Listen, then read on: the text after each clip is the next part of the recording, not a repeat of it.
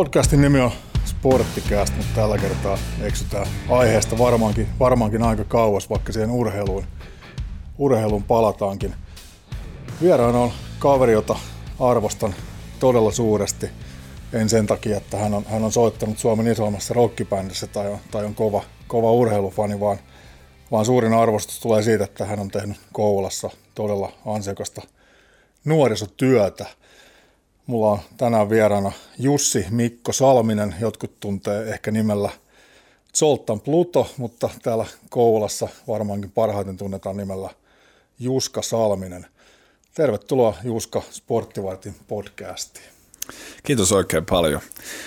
Pakko sanoa tähän alkuun, että mä ei ihan tähän loppuun asti ei alkanut jännittää siis, mutta nyt kun sä aloitit ton puheen, niin taas kerran siis huulet kiristyi ja mä että ei tämä ole todellista. Sitten kun se vielä kehuit, mä vaan silleen niin liikuttamaan melkein samaan aikaan. Mutta nyt, nyt lähdetään. Tässä, tässä saa kyllä liikuttuakin, se on, se on ihan sallittua.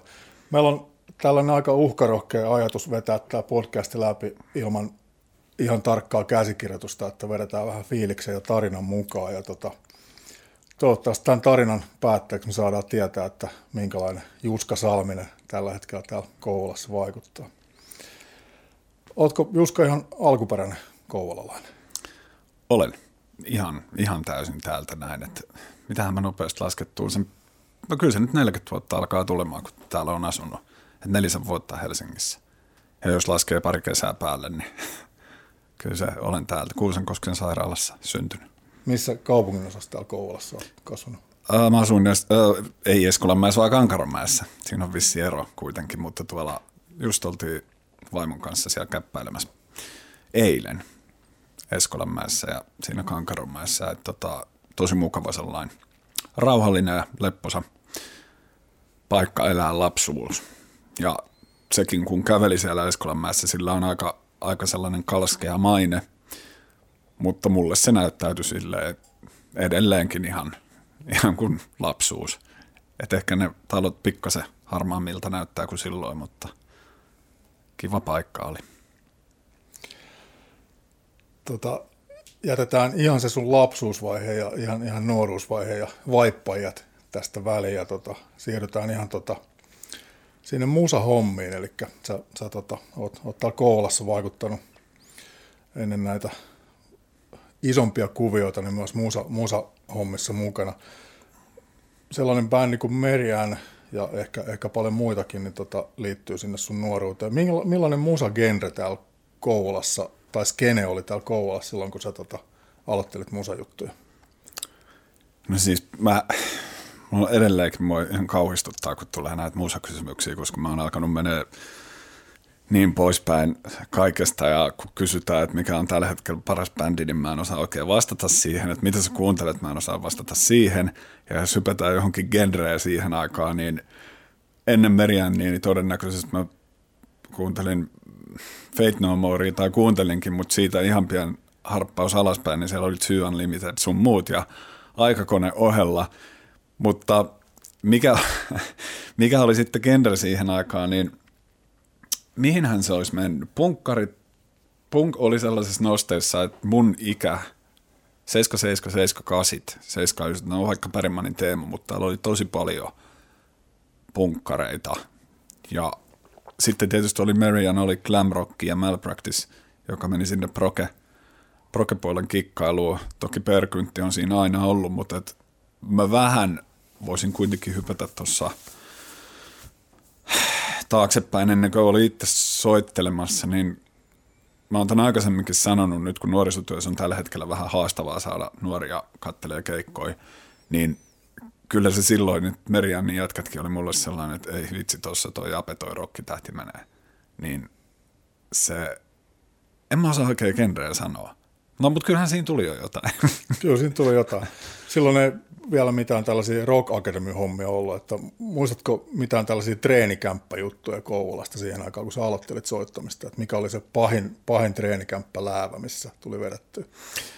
No mä en itse asiassa ole ollut oikein läävässä, että mä, ihan eka bändi oli sellainen kuin The Swampies, ja siinä oli laulaja itse asiassa, että mun kaveri Muurisen Pete, mutta siihen nappasi ja hän teki sellaisia kauhuleffojen, B-luokan kauhuleffojen tota, sanotuksia siihen ja oli tällainen maamiesten seuratalo tuossa Mäkikylässä sehän nyt oli, kylmä siellä oli, mutta aika luksushan se oli sellainen iso huone ja eipä siihen väliin sitten mahtunut muuta kuin prankkari ja sehän nyt on mun mielestä luksusta koko Kouvolan skenelle. Et tosin nyt kun käytiin siellä, niin meitä on viisi jätkää meidän Swampies-bändissä, niin kyllä se hittolaan se näytti pieneltä se huone.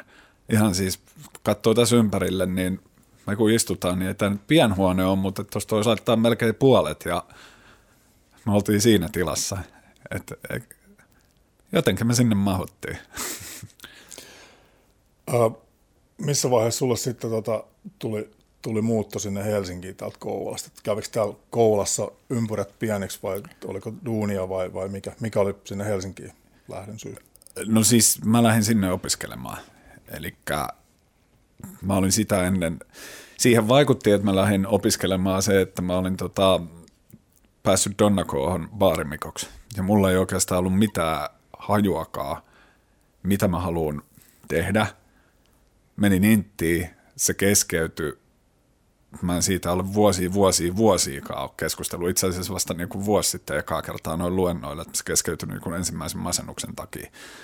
Niin sitten tota, siitä lähdin Helsinkiin sitten, siellä oli Espoon Vantana ammattikorkeakoulu ja siellä oli hotelli, siivous, ravintola, näitä aloja ja se oli esimiestutkintoa. Mutta en mä niinku ajatellut yhtään sen enempää mitään esimiesuraa, vaan se, että pääsi opiskelemaan johonkin – ja pääkaupunkiseutu nyt on edelleenkin aika, aika vetovoimainen. Hypitään pikkasen, pikkasen tota vuosissa eteen ja taakse. Tota, nyt kun tosiaan asut täällä Kouvolassa, aika moni, niin kuin esimerkiksi minä tunnen sut aika hyvin siitä, että sä oot kova urheilufani, niin onko sulla tämä urheilufanitus ollut ihan sieltä niin nuoruudesta lapsuudesta lähtien? Onko sulla silloin ollut joku lempijoukkue jo, mitä sä oot fanittanut? No mä tiedän sulla, että sä tota Liverpoolia seuraat aika intensiivisesti ja elät siinä mukana, niin itse mä pelasin vasta 12-vuotiaan lähin pelaamaan futista.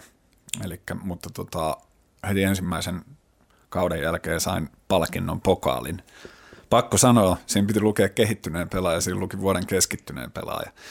Et tota, se on aika erikoinen titteli, mutta siis futis oli siinä aika paljon ja toki Mypa, Mypa oli yläasteella ja se oli ihan mahtavaa se niiden menestys ja siellä tuli Litmaset sun muut ja sitten jotenkin mulle tuli Marseille mun lempijoukkueessa, koska tuli Eurosportiin, alkoi tulemaan niitä futiksia. Et jalkapallo oli iso juttu, mutta sitten silloin kun Myllys tuli KK, niin sitten oli myytyä miestä. Ja se on nyt KK on kulkenut sit siitä asti, että se oli ihan käsittämättömän siisti. Joka paljon vaikutti siis ihan suoraan isä siihen meidän perhe. On urheilijoita, ihan mestaruustason isoveli ja iskä on ikä, tota, veteraanien maailman M pronssimetallisti, että silloin kuva Jeltsinin vierestäkin, kun ne siellä sen nappasi. Ja mä aina vihasin lentopalloa yli kaikkea. Sitten tuli vaan tämä seuraaminen, tämä lätkähimo ja se on siinä. Sitten palataan tuohon tai, tai aloitetaan taas, taas siitä, kun tota, sinne Helsinkiin, Helsinkiin tota, muutit ja tota, pääsitkö siellä niin musakuvioihin heti, heti mukaan vai aj, aj, ajauduitko musakuvioihin vai hakeuduitko niihin vai mikä, mikä sen tarina on?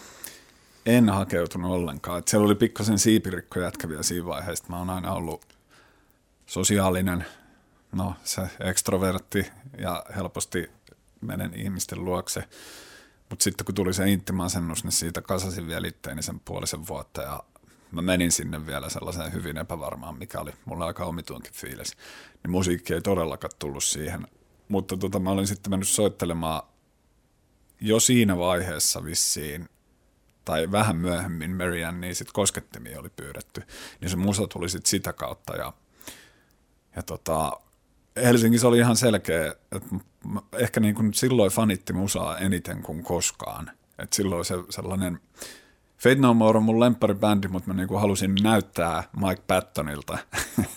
Et tota, en mä tiedä, aika lähelle mä oon varmaan päässytkin mutta, joskus, mutta, mutta siis se oli sitä aikaa, kun oli Don Huonot ja muut. Mä oon silleen, että ei vitsi, että on siisti käydä keikoilla ja just, no pitää kyllä myöntää, että aikakoneenkin keikoilla Kouvolassa kaksi kertaa rastat päässä.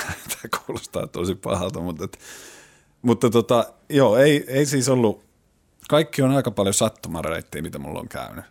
Et, et se on, tai kuka uskoo sattumaa, kuka johdatukseen tai muuhun. Mutta. Mitä, mitä vuosilukua tässä nyt mennään, kun sä tavallaan muutit Helsinkiin ja pääsit näihin musakuviin mukaan? Mitä, mikä vuosiluku on menossa? Oh, 97. 96 mä täytin 18, 97 muistaakseni, kauheat kun en muista enää, mutta muutin sitten, sitten Helsinkiin suunnilleen siinä vaiheessa. Ja silloin siinä oli Marianne todellakin mukana, että oltiin käyty nauhoittelemaan sekä EP, EP tuolla Tampereella ja siellä oli Ari Toikka nauhoittamassa, eli Dingossakin rummuissa vaikuttanut. Ja oliko Bonfan MCssäkin niin se kulki siinä mukaan ja ekaa kertaa oli niin kuin oikeasti bändissä, joka heitti keikkaa. Ja sitten kun meni Helsinkiin, niin oli tietty pohja siihen, että oli vähän niin kuin jätkä. Joskin ulkonäöllinen muutos tuli vasta puolen vuoden päästä dramaattinen. Tota, Tämä dramaattinen ulkonäkömuutos ehkä liittyy tähän seuraavaan aika isoonkin aiheeseen, eli tota, him yhtyä yksi, yksi Suomen isoimmista bändeistä ja maailmallakin aika, aika iso bändi vieläkin, vaikka Him on jo lopettanut toimintansa, niin tota, nyt toivottavasti on tulossa pitkä tarina. Mitä, mitä, miten sä oikein päädyit tähän niin kuin, näin, näin isoon bändiin ja näin aika nopeasti sen jälkeen, kun olit muuttanut Helsinkiin? Mm, No se on jossain määrin se nyt, että mihin niin kuin vauhilla sen kertoo ja kuinka, mutta yritetään mennä sitten pitemmän kaavan mukaan. Että sä voit rytmittää ja kysellä lisäkysymyksiä. Mutta, uh, mä tosissaan olin siinä Marianneissa, pikkasen tietysti kun muuttaa Kouvolasta Helsinkiin, niin automaattisesti oli silleen, että alkoi tulee, tulee noita puuhelmikoruja koruja ja korviksi ja feikkilaseja sun muuta, mutta tota, siitä niin kuin, sitten koulussa oli sellainen kuin Tero, ei nyt mainita sukunimi, kun en varmaan haluuko. Mä katsoin heti alkuun, että ei vitsi, että tämä on kyllä sellainen jätkä, että mä en siinä ajassa, mä en vaan kestänyt sitä, kun itse oli vähän kuoressa ja sitten se oli sellainen hirveä häsääjä. Mutta miten se nyt kävikään, niin me ollaan vieläkin hyvin ystäviä. Mut, mutta tota, hän sitten iski mulle käteen ensimmäistä kertaa Hemin levyn. Ja mä veikkaisin, että siinä oli typo negatiivi sitä ennen. Mutta että oli pikkasen lähtenyt tuollaiseen gootittavaa hommaa. Mutta sitten se him-levy oli mulle, mulle siis tämä punainen levy, niin mä pistin sen soimaan, niin se oli ekaa kertaa. Oliko tämä tämä Himin eka EP vai eka levy? Siis äh, eka levy. Eka levy. Greatest Love Songs. Joo. Ja en, mä, mä en siis sitä EPtä, se oli mulle niinku sen levyn jälkeen vähän niinku liian raffi. että se, se tota, tos, siinä niin täsmäsi ihan kaikki. Että se, siinä oli, mä en tiedä, että onko mä niin koko elämäni hakenut sit niitä ylä- ja alapäitä, tai niitä on tullut, mutta että siinä levyllä oli niin saman tien ne, että se jotenkin vaan meni ja katoin, että mikä hitto tämä jätkä on, Ville oli siinä kannessa. Ja mä on niin pitkän aikaa ensimmäistä keikkaa asti mä luulin, että Ville näyttää siltä, kun mä en katsoin sitä keikkaa että et se on tyyli ilman paitaa ja meikit päällä. Mutta tota, no siitä tämä lähti sitten rullaamaan. Ja mähän kulutin sen levyn ihan puhki ja mä oon siitä noissa luennoillakin sanon aina, että, että levy niin kuin periaatteessa oli mulle kaveri. Että kun ei ehtinyt vielä olla paljon kavereita ja sitten sitä kuunteli vaan himassa koko ajan ja koko ajan. Mikään biisi. Mulle se oli iso homma, että mikään biisi ei ollut huono, kun aina on joku heikko kohta. Toki siinä ei nyt kovin monta biisiä ollutkaan, mutta tota, vai oliko se nyt koko mittainen, mutta jotenkin, jotenkin vaan niin kuin, se vaan lähti rullaa. No samaan aikaan sitten soittelin Meriannissä ja me alkoi menee siis, se musahan hyppäsi Glamrockista sitten siihen 98, 99 sinne koottiin, no en mä nyt sanoisi emo musaa, mutta kuitenkin vähän, vähän siihen suuntaan ja Synat tosissaan otettiin mukaan. Niin äh, kyllä nuo jätkät tuossa noin, mä pidin yhden Facebook-liven tuossa ensimmäistä kertaa, niin siellä oli linjoilla toi Meriannin rumpali Jaani Peuhu, joka on nyt vaikuttaa monessakin kuviossa. Niin se sanoi, että joo, että hän kyllä muistaa, että kun sulla oli se joka puolella ja sä niin kuin toit sitä ihan koko ajan esiin kaikkialla. Ja No siinä vaiheessahan sitten alkoi olemaan kajaalit silmissä ja alkoi menemään, tukka meni mustaksi ja, ja tota, mä menin sinne kouluun takaisin, niin sitten se, se tota, yksi Lotta siellä sanoi, että on tämä nyt aika olo, että äijä tulee postailemaan siihen. mä, mä en edes tiennyt, mitä se sana tarkoittaa. Ja sitten mulla oli kuitenkin ollut vakosammari housut, kun mä menin sinne ruskeet. Ja sitten mulla oli musta nahkatakki pitkä ja kaikki mahdolliset, mikä näyttää jälkikäteen nololta, mutta tota, se oli silloin sitä elämää.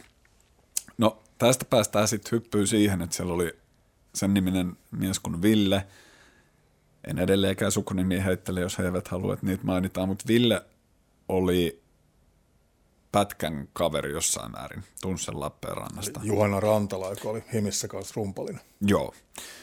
Ja mä en ole ihan varma, että oliko siinä vaiheessa, ehittiinkö me käydä Himin keikalla kertaakaan. Todennäköisesti ehittiin. Eka keikka, mihin oltaisiin menty, olisi ollut Tikkurilan, Vernissähän se on. Niin mä olin ihan täpinöissä, niin sitten se Tero, mä tiedän vähän yritti näyttää siinä, niin ajoi penkkaa.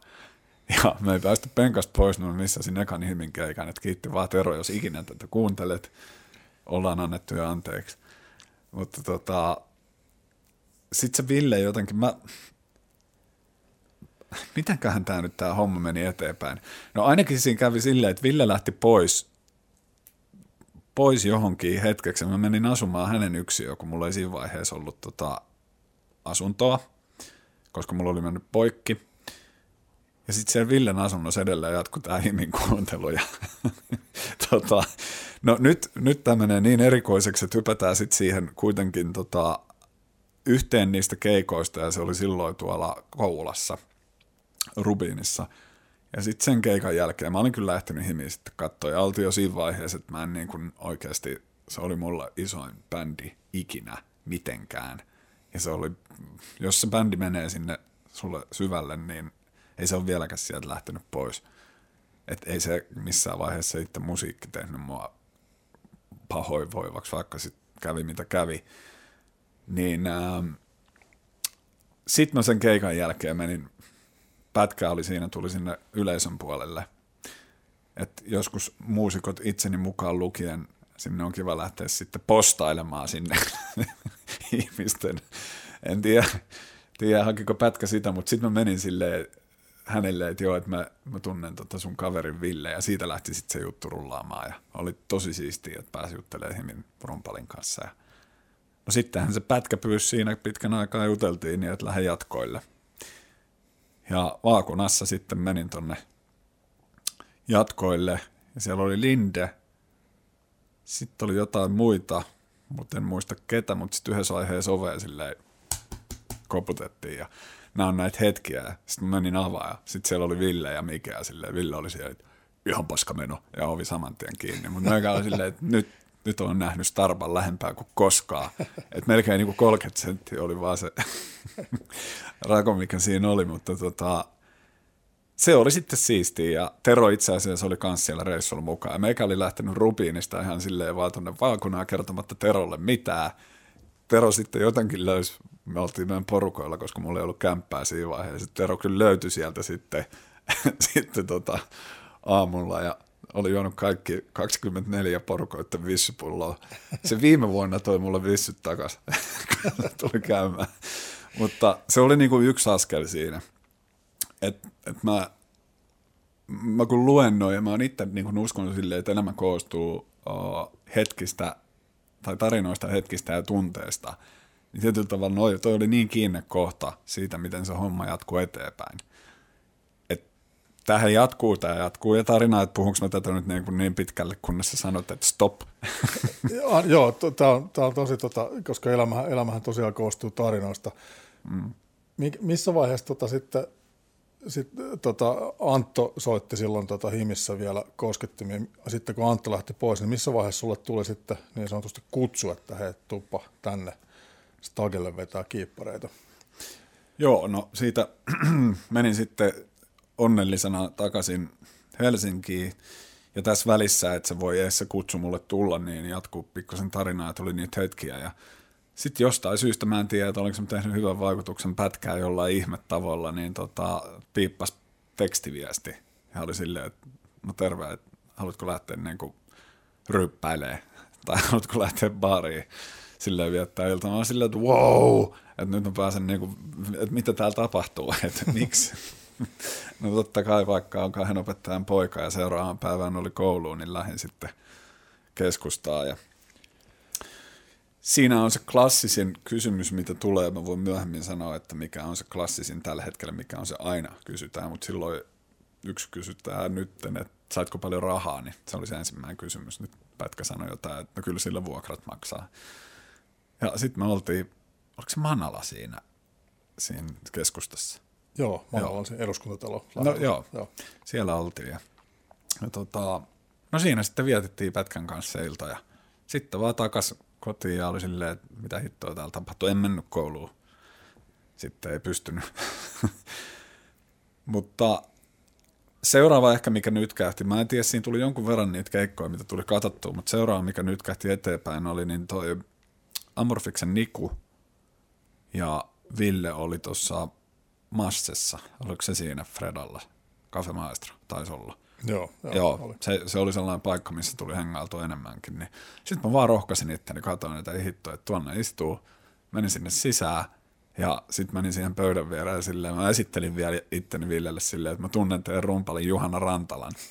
En pätkänä, vaan silleen, että mä muka tuntisin sen paremmin. Ja kysymys tässä ei ole missään vaiheessa ollut se, että mä niin kuin, ää, mä, no okei, okay, mä olin sillä tavalla kun puhutaan fanituksesta, niin ehkä se oli sisällä silleen, että mun mielestä oli tosi siisti päästä lähemmäs ja lähemmäs. Että kyllä, niin kuin, kyllä mä myönnän sen, että, että tota, yhdessä vaiheessa, kun mulla oli Villen numero sitten, niin kyllä se tietyllä tavalla, ei siinä lukenut Ville, vaan Ville Valo, ja se saattoi se puhelin jäädä pöydälle joskus. Tai oli niin siistiä, että kun joku alkoi selailemaan numeroita, niin sitten... Mutta tota, sitten mä menin siihen juttelemaan ja, ja istun vaan alas ja Ville sitten mulla oli toi demo mukaan, meidän Deeper, Deeper Sinja, sanoin, että tuutko kuuntelee. Ja siinä oli myös yksi sellainen hieno hetki, kun sitten sain Nimmarin omaa levyä. Siinä luki, oli sitten se sen klassinen Nimmari, ja sitten siinä oli kuitenkin sellainen, mikä vasta jälkikäteen tuli, niin 1998. No nyt mä tiedän ainakin ajankohan. Se oli 1998, ja tajunnut oikein, että viiva ja sitten jotain. Niin se oli 1998 jaettuun kolmella on 666. Et siis tämä oli sitten, hän kertoi myöhemmin. Uh, Mutta se nyt oli sitten hienointa koskaan. Taas yksi askel eteenpäin. Eihän nyt koskaan ajatellut, että mä olisin tässä siirtynyt eteenpäin silleen, että mä me joskus soittaa himissä. Mutta siis se oli taas yksi. Ja sitten sen jälkeen Mikkelin stopparissa, mä muistan, kun mä menin sitten juttelemaan tota, silleen, että pääsi jo niinku sinne ei päkkärille, mutta ne oli ruokailemassa siinä, niin sitten oli, että nämä moi, että tänne. Että tällaisia tiettyjä siistejä juttuja. Ja tota, mihinkähän vaiheessa sitten sitten tota, siitä on jo jonkun verran aikaa, niin sitä reitti, vaikka mä oon tämänkin puhunut, niin ne tuli toisen kerran soittamaan tonne, siis Kouvolassahan Him kävi monta kertaa, tuossa Montussa ja kaikki, siis tuolla hiekkamontuilla festareilla.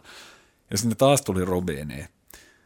Niin silloin sitten sen keikan jälkeen, niin mä en tiedä jotenkin, kun Ville tuli sitten, mä vein sille viskilasin kesken keikan, se oli silleen, että Jusko, tuotko viskiä, se oli taas niin kuin, tiedätkö, se pyytää Juskaa tuomaan viskiä. niin tota, sitten niinpä, se tota, niin sitten sä vaan, tuutko tänne käymään ja sitten kun ehkä joku nanosekunti ennen, niin mulla oli sellainen fiilis, että ei vitsi, että voiko olla mahdollista, että kaiken tämän jälkeen, tämä ei nyt mene ihan pisintä kaarta tämä reitti, että nyt tulee ajatuksia, mutta ei niitä tarvitse käydä läpi, mutta siinä se kuitenkin sitten, että, että, mitä sä, että haluaisitko lähteä meidän kanssa Saksan rundille. Ja siinä niin kun, se oli mun elämän muuttava juttu, siis tähänkin hetken asti, että mä oon nyt juttelemassa tässä himissä 20 vuoden jälkeen siitä, kun lopetin. Mm, kyllä. Niin ensimmäinen kysymys oli, että meikälle, että no miten tämä mun oma bändi. Ja mä oon ihan hirveän ylpeä ollut siitä, että se tietyllä tavalla, se tuli niin kuin automaattisesti sisältä, että miten se. Ja sitten Ville sanoi, että no kyllä se nyt siinäkin ehdit soittaa. Ja sitten tota, sitten se lähti, niin kuin se oli ensimmäinen, mikä lähti rullaamaan sitten siihen bändiin kohtaan. Että se päätös tuli sisältä, eihän siihen olisi voinut sanoa ei. Että kyllä mä niitä kaverilta kysyin, että mitä sä oot mieltä silloiselta. Siis hengailtiin aika paljon, niin mutta kyllä se, ei tuollaiseen voisi sanoa, ei. Mutta toi on nyt se sitten. Muistatko miten tota, muuttuiko sun kaverien suhtautuminen tai, tai muutuitko sinä siinä vaiheessa, kun tota, tuli tämä, että nyt, nyt Juska vetääkin himissä? Oliko sun kaverit erilaisia sen jälkeen? Uh, no ensinnäkään silloin ei Kouvolaa tullut ehtinyt käymään juuri ollenkaan. Että täällä oli mun kaverit kuitenkin. Mä en olla puoli vuotta Helsingissä. Että siellä oli vain pari tyyppiä. Siis se kaveripiiri oli tullut sinne Helsinkiin. Mutta kun kaikki kävi niin nopeasti, niin sitten ne kerrat, mitä mä kävin, niin no just se Jaani laittoi tuohon noin, että oli niin siisti siihen Facebook-liveen, että oli niin siisti, että vaikka jätkä soitti himissä, niin sä et muuttunut yhtään. Että mä, mä en voi sitä sanoa, että miten mun, äh, kyllä mä sen koin silleen, että mä niinku kavereet koskaan kohdellut huonosti, mutta mä voin joskus kaivaa sulle tuolta YouTubesta yhden klipin, missä mä oon Uhuh. Me ollaan, siis se on se, missä meille annetaan kaiken maailman ne platinalevyt ja muut Suomen myynnistä. Siellä ei saakeli, että minkä näköinen ja oloinen jätkä siinä on. Niin ihan, ihan hirveetä myötikset. No nyt ei enää mene.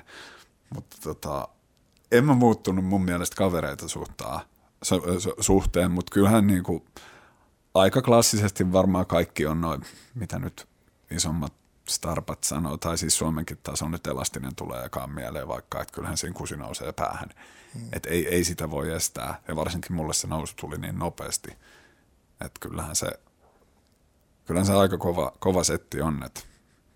Tuliko sulle koskaan tätä tällaista klassista klassista tota, niin, tekstiviestiä tai puhelinsoittoa joltain vanhalta kaverilta, että hei, että mä satuin just kävelee tästä keikkapaikan ohi, että saisiko tota lipun päkkärille. Mulla hirveän vähän tuli silleen, että mä niin kuin, No kun tämä varmaan meni just silleen, kun Helsingissä ei ehtinyt olla paljon. Ja että jos Kouvolaa tulee muutama keikka, niin ehkä sitä on jossain, siis no, muutamassa kaupungissa kyllä tuli. Ja, mutta mun mielestä ne oli ihan siistiä, että mä niin, jokaisen kerran mä kyllä sitten laitoin sen. Että Kouvolassa oli niin pitkät jonot tonne asemalle asti, että vaikka laitoin nimet listaan, niin yksi ei päässyt ollenkaan. että se, sehän oli siisti silloin Kouvolaa tulla keikalle sen Bladein aikaan, kun mentiin kumullukseen yöksi ja se fiilis, että sä tuut bussille siihen Prisman kurviin ja että sä oot menossa niinku keikalle Himin kanssa sinne oli silleen, että votta. Mutta tota, se oli sitten jo tuolla pitemmällä, että paljonhan siinäkin välissä on niitä, että mä mielelläni kerron vielä, että mitä sitten kävi ennen kuin lähti ennen siihen Saksalle, koska siinäkin on vielä aika paljon dramatiikkaa, mutta haluatko jatkaa nyt, sulla on se levy kädessä, niin No joo, voidaan vähän, vähän hypällä tätä. Tämä him, hima-aika on niin, niin iso asia tota sun elämässä, että voidaan käydä tätä isomminkin läpi. Mulla on tosiaan kädessä nyt tota Himin levy, jolla sä soitat, eli Razorblade Romance, ja sen verran, että tämä on mulle henkilökohtaisesti hyvin tärkeä levy, että mä, mäkin olen kuunnellut tämän silloin aikoinaan puhki, ja varmaan ehkä vähän samoista syistä, kun sinäkin kuuntelit sitä ekaa Himin levyä, eli tota, tuli ihmissuhteista eroja. Tämä, mm. tämä levy kolahti, kolahti tota tosi lujaa, lujaa silloin ja tota, ehkä vähän jälkeenpäin harmittaa, että on ehkä vähän mennyt pilalle tämä levy, että tähän liittyy aika paljon tota, ikäviäkin muistoja, vaikka ihan loistava levy onkin ja tässä on, tässä on tota, ehkä Himin niin suurimpia hittejä, Join Me ja, ja tota, tällaisia, niin tota, mm. mitä, mitä muistikuvia sulle, sulle tästä levystä tulee? Et, tota, kuinka paljon tässä on esimerkiksi sun, sun tota, niin kuin, tota, inputtia tämän levyn, levyn sisältöön ja tota, mikä, mitä, mitä tämä levy sulle merkitsee? No on siellä mun kuva. no, sorry, sulla oli deep tarina, mutta pikkasen keventäen kuitenkin tässä vaiheessa. Se, eihän mulla oikeasti ole siihen hirveästi. Että kyllä mä niinku haluaisin ja mä oon tosi rehellinen ollut siinä. Että et tota, levy itse, tietysti mä en voi sanoa siihen, että kyllähän se merkkaa mulle – ja sulle siinä on sellaisia huonoja muistia, koska ne nivoutuu siihen tiettyyn surulliseen aikaan, niin mulle se ei onneksi ole koskaan ollut silleen, että se taistelisi mua vastaan. Et ei se, ollut, se ei ollut noitten vika, niiden biisien, mitä sitten kävi myöhemmin tuossa. Mutta tuota, kun toi levy oli tehty jo, niin ei mulla ollut paljon vaikutettavaa, että oli se Slippery When Dead, niin mähän on, kuulin Join Mein ekaa kertaa, niin se oli niitä siistiä aikoja, kun alkoi tulee tuotantoa muutakin kuin näitä miksauksia vanhoista biiseistä. niin oli ihan, se oli ihan järkyttävän hyvä se Join Me. Mutta tota, no se on kyllä sellainen biisi, mitä nyt ei ihan ykköselle lähtisi kuuntelemaan itse tällä hetkellä. Ja tota, siis, mut ei mulla oikeasti ollut siihen, en, en mä, en ole säveltänyt mitään, ihan minimaalisia sovit, siis sovituksia. Se mun mielestä on siistiä, että mä oon Join Meissä niin sovittanut siihen sen väli pianot siinä säkeistössä. Että se, se, se pieni juttu, yksi, kun silloin kun meni himiin, niin mä tiesin, että mä tuun olemaan jossain määrin niin kuin historiaa, historiallisessa tarinassa ja siitä tuli aika sellainen syvä, sävättäväkin fiilis, että sä tuut osaksi historiaa, mikä on, toki jokainen me tehdään historiaa ja sillä tavalla, mutta silloin kun se nousee tietoisuuteen, niin se tunne on varsinkin nuorena oli sellainen, että ei vitsi, että nyt mä niin kuin pääsen osaksi rockihistoriaa, koska mä tiesin, että siitä tulee iso juttu jo siinä vaiheessa. Niin, mutta olisi tietysti ollut kivempi, mutta en mä ole koskaan ollut niin kuin sovittajaa enemmän bändissä, jos sitäkään. Että et kyllä se on niin kuin ihan hyväksyttävää ja, ja tota, hyvin vähäinen va- vaikutus, mutta toki ne on sitten soittanut tonne suurimmalta osalta levyllä, että jonkun verran sitä ohjelmointiakin siinä oli siinä vaiheessa, mikä on sinällään harmi, koska mä niin kuin itse tykkäisin enemmän sitten, vaikka mä vihaan rekkiä yli kaiken edelleenkin, mä en halua ikinä enää nauhoittaa yhtään mitään, mutta tota, paitsi tällaisia haastiksi, missä mä voin ehkä jopa tiedä itsestäni jotain, on oman elämän asiantuntija, mutta no vähän taas tää rönsyilee, mutta en ole paljon soittanut, mutta levy merkkaa mulle koko elämää. Että Silkke Ylisirniö, joka oli meidän silloin kiertoen manageri Saksassa ja hyvä ystävä, no, no nyt vähän aikaa ollut yhteyksissä, mutta kerran tuli Kouvolaan ihan vuosien ja vuosien jälkeen katsoa yhtä bändiä, että minkälainen se on. Niin kuin sainaus tarkoituksessa, niin siitä, kun ei kukaan muu tiedä, minkälaisessa kuplassa me elettiin. Ei kukaan muu tunne sitä, eikä ikinä voi mennäkään. Et sitä voi verrata tietysti erilaisiin menestystarinoihin, mutta kukaan ei elänyt sitä, mitä me elettiin sanoi just hyvin sen, että sä et ikinä niinku tuu pääsemään Join mistä eroa.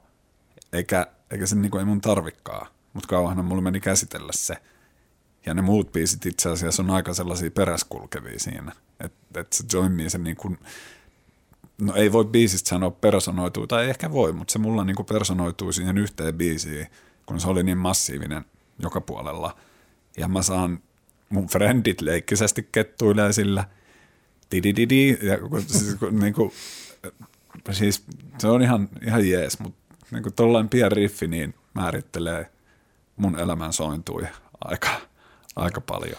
Sä oot tota, niin, ihan tällainen sivuhuomio, niin tota, sä oot joskus laulanutkin sitä biisiä livenä. Mä muistan sellaisen YouTube-pätkän, missä mm. Rockpalastissa muistaakseni Ville antaa sulle mikrofonin ja muista, että sanooko Ville, että nyt laulat tämä alku tai, tai joku tällainen juttu siinä oli. Joo, se on myös sellainen pätkä, mikä on, niinku, on käytän aina tuossa noin, kun käy asiasta kertomassa. Niin se, oli, se on mulle silleen hyvä esimerkki siinä, että mä sanoin, että niin kuin jossain vaiheessa pistäkää vaan silmät kiinni ja antakaa mennä. Että vaikka mulla on ollut, mä elän, ikävä kyllä on soittanut virheitä peläten, niin silloin siinä kävi silleen, että mä olin itse, aa, mä olin säveltänyt siihen alkuun, ennen Join Meitä, että me vedettiin sellaista introa, sellaista hidasta alkua siihen, mihin Ville sitten laulu sen säkeistön pari kertaa, ja sitten lähti se Join Me. Ja sitten niinku, siitä, jos te nyt haluatte kaivaa kuuntelijat joskus sen, niin se löytyy Join Me Rare Intro, ja voi olla Rockblast, niin, niin tota, mä aloin soittamaan sitä, ja Villen suusta näkyy silleen, että mitä vittua, kun se kääntyy siinä. ja sitten siitä se lähti se koko homma, että mä olin niinku, tein tällaisen, että niin, liikkeen siinä, että minkäs teet. Ja sitten se tota, toisen mikin siihen ja koputti vielä, että mistä ja, ja tota, sitten se pisti sen siihen ja ei muuta kuin silmät kiinni ja laulamaan, niin se on siisti juttu. Se on, se on mun mielestä makea, että siinä mä niin kuin ylitin itteni tietyllä tavalla ja ainoa minkä oma korva kuulee, niin on se, se tota, loppu vetää puolisävälaskeleen, kun pitäisi mennä korkeammalle. Mutta se on myös kiva katsoa, että Ville niin kuin hymyilee sen koko ajan. Että se merkkasi mulle paljon, kun ei, ei sen välttämättä aina kiva ollut, niin se mua kun se oli mun silleen, mä, mä idolisoin sitä ja se oli jossain määrin enemmän mentori, niin siitä näkee se, että tietyllä tavalla meilläkin oli joku yhteys, mikä ei välttämättä noin niin kuin kovaa rokkitähteä, se on vaikea muodostaa. Tota, ihan pikkasen palataan taaksepäin. Sä oot tässä monta kertaa sanonut, että tota, sä olit him-fani mm. ja, ja tosi kova him-fani. Niin ihan millainen fiilis se niin oikeasti oli, että sä pääsit sellaiseen bändiin mukaan, minkä, minkä fan, suuri fani sä olit? Että, kuinka epätodellista se voi olla sellainen fiilis?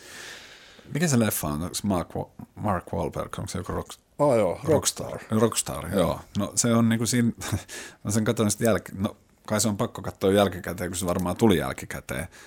Mutta siinä päässä se on tietysti eri mittakaavat, mutta kokemus on sama, että mä niin kuin megalomaaniseen bändiin ole ikinä päässyt. Mutta tota...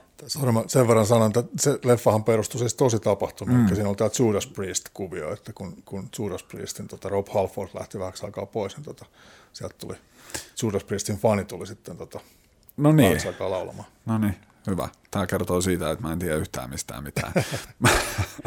Mutta tota, joka tapauksessa niin, no olihan se siis, kun tässä on just se tarina sitten, mikä on, että mä niitä hetkiä, mitä sitten on, että no ensinnäkin, sehän ei ollut ihan, että mä edes pääsisin siihen bändiin. Mä ennen, oh, tota, joo, ei kun se meni tässä järjestyksessä. Oli ensimmäiset treenit, niin sitä ennen Ville tuli mulle näyttää. Toki mä tiesin ne biisit, mutta se tuli näyttämään niitä sitten meille ja mä asuin siellä Hämeentiellä ja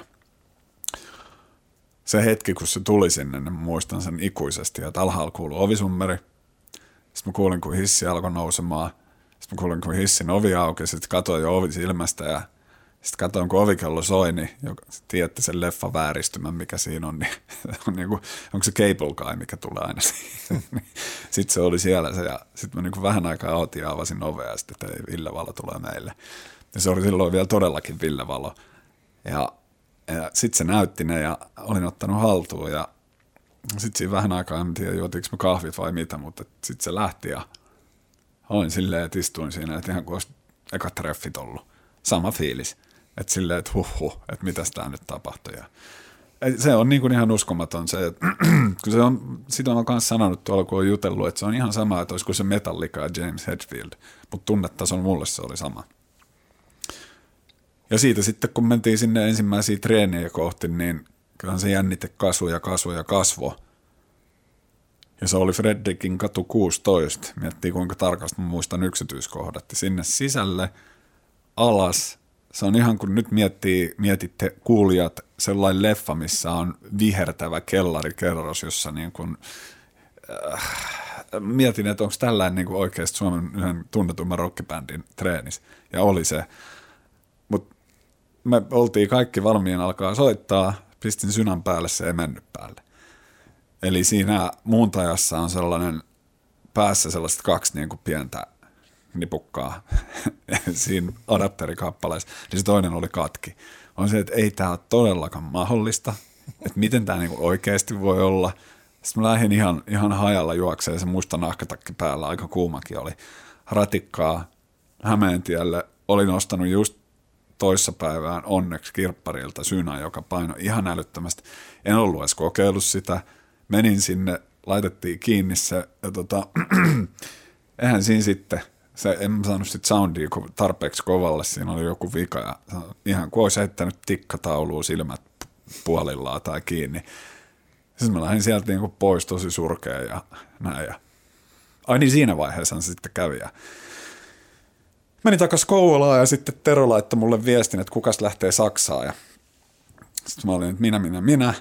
Ja sitten se soitti ja laittoi luurin tälle ja jyrkis Ville puhui silleen, että no teillä on ollut ongelmia siis haastattelija, että, tuossa kosketin soittajan kanssa. Sitten Ville sanoi siinä vaan, että joo, että ei kun Antto lähtee. Sitten mä ehkä sain kuulla niin kuin toi luurin kautta Jyrkin puhelimeen, että mä en lähdekään Saksaan. Sitten mä oon silleen, että niin se olisi kuin pesismaalla oltaisiin löyty takaraivoa. Mä mietin, että ei, tätäks tämä maailma on. Ja sen jälkeen vaan laittein, että no on mulla tässä nyt sitten tämä Merian. Mutta niin ei ehtinyt edes ajatella. Ja sitten taisi mennä päivä tai kaksi, niin mikä soitti, että joo, että lähdet käymään tuossa massassa. Ja sitten oli silleen, että ei se, ei se Antto että haluatko tulla mukaan. Ja oli silleen, että no, tätäks tämä nyt on. ja lähin. Ja sitten mentiin sinne treenikselle ja mä niin kuin muistaisin, että se meni niin, tai koska siis Ville treenien jälkeen, sit kun alkoi soimaan se siksi, siksi, siksi, niin itse se oli siistiä, kun ne ei ole kauhean monimutkaisia ja kaikki meni tosi hyvin. Sitten Ville sanoi siinä lopussa silleen, että muuten, ennen, vähän ennen rundia, että muutenhan tämä on ihan hyvin, mutta että, että no ne kutsumaan pojaksi. Että poika soittaa vittu paremmin kuin muut. Eihän se silleen ollut, mutta ehkä se halusi nyt vähän provosoida. Mutta mulle se oli kaiken tämän jälkeen, että ei vitsi, että nyt oikeasti, nyt mä oon siinä, että niin kuin nytkin menee kylmät väreet, että nyt tämä on johtanut siihen, että mä soitan omassa lempibändissä silleen, että mun idoli kehuu mua kovemmaksi kuin muut. Ja tota, ne kutsui mua pojaksi sen takia, koska Pätkä sanoi kerran, että käy hakemaan Alepasta kaljaa, ja mä sanoin, että enpä, enpä saa. Ja Pätkä sanoi, että se poika hae tai saa turpasta jotain sullasta. Siitä asti mä olin poika. niin kuin kaksi ja puoli vuotta mä olin poika. En Zoltan, vaan poika. Joo, täytyy tässä vaiheessa tota, lähettää kyllä Pätkälle terveisiä, että tota, toivottavasti muistaa terveisiä tätä Kouvolasta Sepiltä. Tota, tosiaan, kun liityit Himiin ja oli, oli Saksarundi ensimmäisenä siinä. Ol, oliko Saksarundi eka, eka mihin sä lähit? Että, joo. Vähän jotain konkreettisia muistikuvia siitä, että mi, mi, millainen se eka keikka oli? Muistatko siitä yhtään mitään? Muistan ja hyvinkin. tota, no se meni vähän sumussa sitten se. A, siinä on vielä tuo yksi homma, että kun se keikka settiin ja tarvittiin liikaa – ei kun siis enemmän liikaa, enemmän biisejä, niin sinne pystyi kaksi päivää ennen mulle, että harjoittelee Enjoy the Silence. Ja eihän sekään nyt hirveän monimutkainen, mutta siinä kuitenkin on se kohta, se joka on sitten taas pelkästään, sorry, join vettä, on pelkästään tota, rumpu ja synä.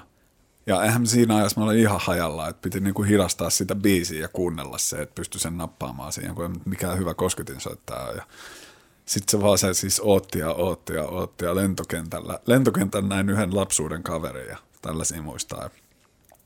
Sitten siinä vaan mentiin ja se H-hetki, klassinen ja kliseinen H-hetki läheni ja mä vaan mietin sitten koko ajan, kun alkoi soittamaan, että ei vitsi, että keskellä sitten settiin tulee se Enjoy the Silencein yksi kohta. Ja, ja, no, siinä oli mukava, mukava sitten päätös sille kohdalle, että se meni ihan oikein. Mä tuossa aikaisemmin sanoin, että mä soitin virheitä pelätä, mitä ei saisi ikinä edes elää sillä tietenkään. Mutta tota, ja se meni oikein, ja siis keikka oli aivan jäätävän siistiä. Et sit, kun siis mä, sitä tunnetta on aika vaikea saada, että et, et mitä on niin kun, että tulee siis keikalta, se on niin euforinen. Ja tietysti tuohon kulminoitu kaikki. Se, että onkin saanut kenkää bändistä ennen kuin on edes päässyt siihen ja näin eteenpäin. Ja, ja sitten siinä vielä on the top of everything, silloin oltiin rockstar, niin ove kolkutettiin ja se, Seppo Westerinen rauha hänen muistolleen, niin tuli sanomaan, että tuolla on pari ty- tyttöä, että ne halus, haluaa vaan sun nimmarin. Meikä silleen, että nyt oikeasti. Ja mulla on, äiti pitää leikekirjaa piti, totta kai, tai ei totta kai, mutta kiitos rakas äiti, että olet pitänyt. Niin Demi, Nalle Österman oli tekemässä juttua meidän mukana ja siellä on kuva niistä, siitä hetkestä, kun mä annan nimmarin niille kahdelle tytölle. Mä se on se eka, eka nimmari himin, himinä no, tai himissä Siis, no, käsittääkseni ainakin tuolla ulkomaan silleen, että, mutta tota, se oli siis ihan, ihan mahtavaahan se on.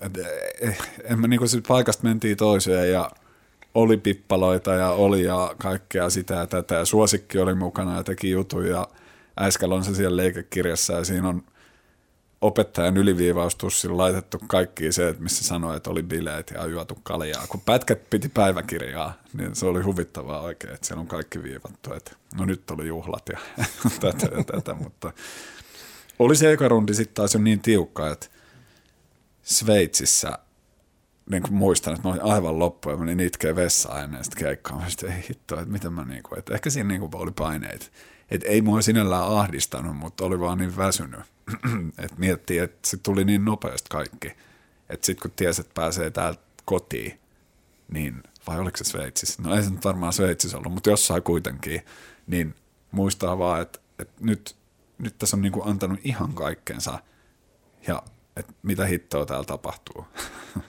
Tämä oli siis, vuosi oli jotain 98, 99 ja sä olit 20. Joo, 97 mä oon ollut 20, niin Joo. se on siinä 22 veikkaisin. Se on aika, aika iso, iso pala nuorelle pojalle. No on se, kun tuollaiset siis, nyt jos miettii, että superkovat jääkiekkoilijat vaikka, niin nehän on nyt aika teinejä, kun ne lähtee. Mutta että se pohjatyö, mitä ne on tehnyt, niin on aikamoinen, niin mulla se oli siis silleen puoli vuotta. Se on aika monella jääkiekkoilijalla on äiti mukana. niin. että... No onneksi äiskä ei ollut mukaan. niin. ehkä, ehkä parempi niin. No ehkäpä. Tota, sä olit Himissä noin kaksi vuotta, kaksi puoli vuotta suurin piirtein. Suunnilleen, joo. Ja tota, millaista aikaa se noin niin kuin muuten oli, oli sun elämässä, kun jos, jos, jos tavallaan poistaa siitä sen himin, niin mahtuiko siihen mitään muuta kuin se bändi siinä aikana? Ei siihen kyllä oikein mahtunut. Tai sitten se, se niin kuin kaikki, mikä siinä ympärillä oli, niin nivoutui jotenkin sitten siihen bändielämään. Et Ville sen sanoi hyvin, että kiertueen jälkeen, kun tuli kotiin ja jos ei, siis niin kuin yhdessä vaiheessa aloin seurustelee, se muutti sitten kuvioita. Mutta varsinkin siinä yhdessä kohtaa oli se, että kun sä tulit kiertueelta ja kello oli jo yhdeksän, tai se mikä on Saksan aikaa yhdeksän, niin sitten alkaa olla sellainen, että no mitä tässä nyt tekisikään, sitten lähtee baariin. että ei pysty olemaan hiljaisuudessa. Mutta tota, kyllä se kaikki nivoutui siihen, kun me revittiin ihan joka suuntaan. Et toki Ville niin kun meni siinä kärkenä ja silloin oli kaikesta niitä hommia, mutta mä näkisin sen silleen, että se oli valmis ottamaakin ne, että, että ei se missään vaiheessa näyttänyt siihen väsähtävän. Ja en mä tiedä. Mulle sitten taas oli tosi siistiä koko ajan se, että niin kun pääs, mä halusin aina mennä fanien luokse ja, ja tota, se sellainen ympärysjuttu oli mulle hienoa, kaikki promokuvat ja mä oon tykännyt, että mä oon sanonutkin, että mä oon enemmän esiintyjä kuin muusikko ja sellainen hyvin, hyvin lähestyttävä ja se oli tosi kivaa. Ja sillä niin pystyi silloin bändiä aikoin. Kyllä mä niin kuin sanoinkin, niin kyllä sen tiedosti, että oli isossa bändissä. Ja kyllä sen niin huomasi ihmisten käytöksestä, että et kyllä siellä oli hännystelijöitä rummalla sanalla, mutta niin sekin kuuluu siihen hommaan. Että olinhan mäkin ihmi hännystelijä. Että ei sille voi mitään, kyllä mäkin niin sinne menin niiden ihan vaan sillä lailla, että, että voi sanoa sitten seuraavan päivään, että olinpa tuossa pätkän kanssa vetelee kaljaa. Jossain vaiheessa sitten kuitenkin alkoi tota, väsyttämään vähän enemmänkin se himihomma ja, mm. ja, ja fanitus ja muuta. Ja tota, mitä, millaisia miten se alkoi oireilemaan siinä sitten, koska väsähdit himiin? Toi, no toi on aika silleen, että kun mä en ole oikein vieläkään saanut selvyyttä, että miksi se intti loppui.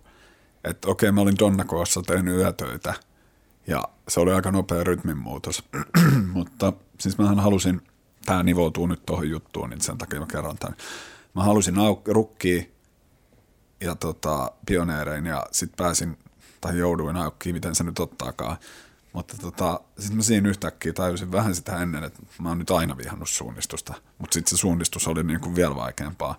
Ja sitten ihan selkeästi muistin sen, että ahdisti ihan sikanaa, ja sitten mun olisi pitänyt olla päivystäjä.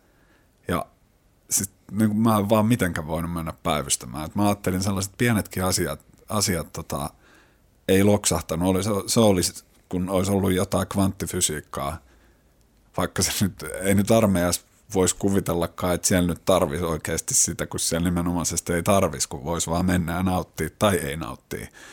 Ja nytkin jopa, että vaikka mä vihasin sitä, niin aika on kullannut muistot. Siis mä vihasin sitä, että mä jouduin keskeyttää. Mutta himissä se homma oli kans tosi nopea.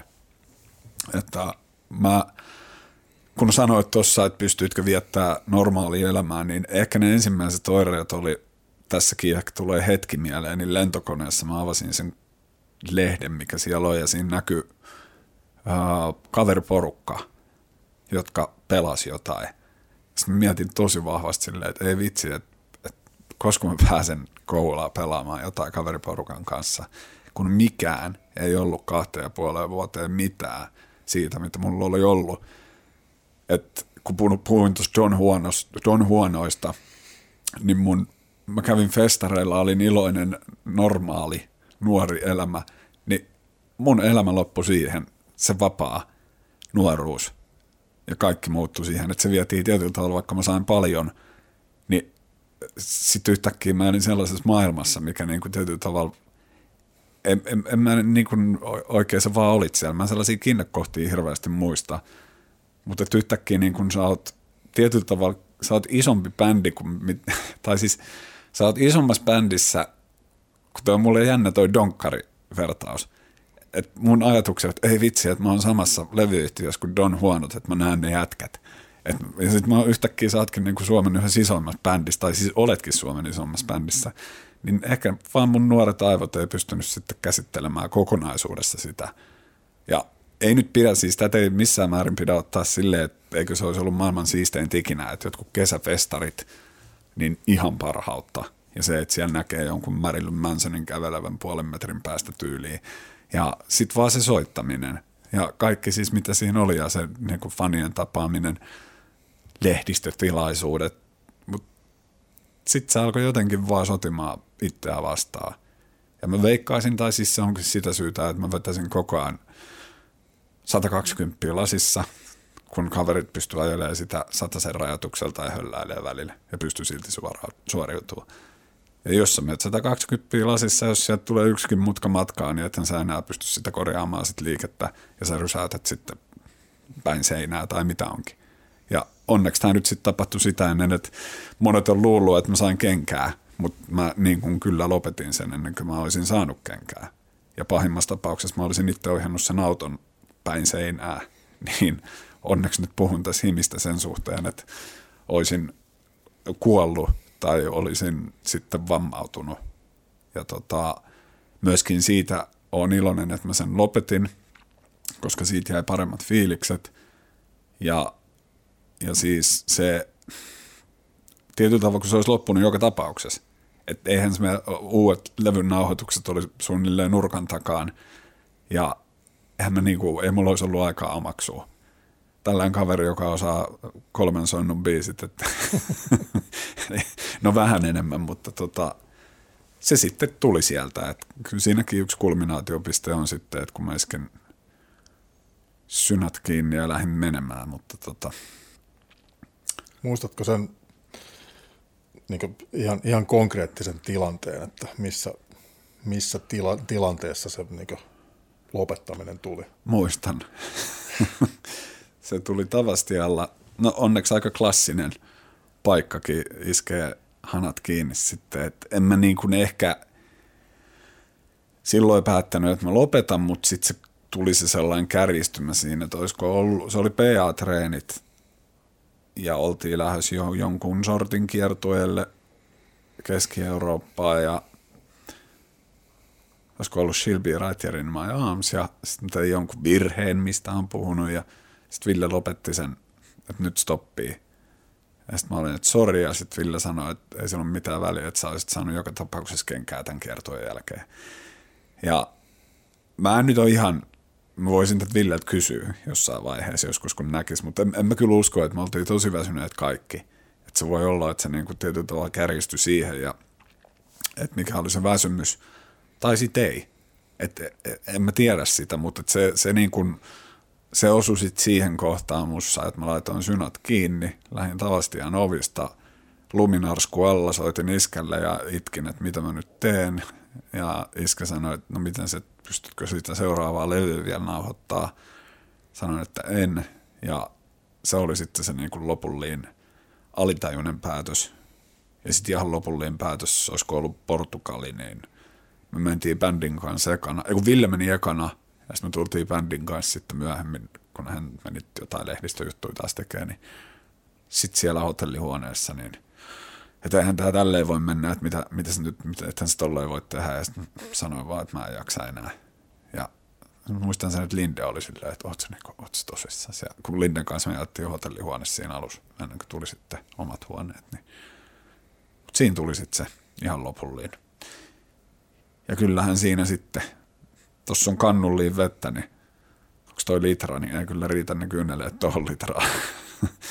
Mutta tota, hyvin helpottavahan se silloin se fiilis oli, että Ja oli maailman siistein soittaa se kiertue.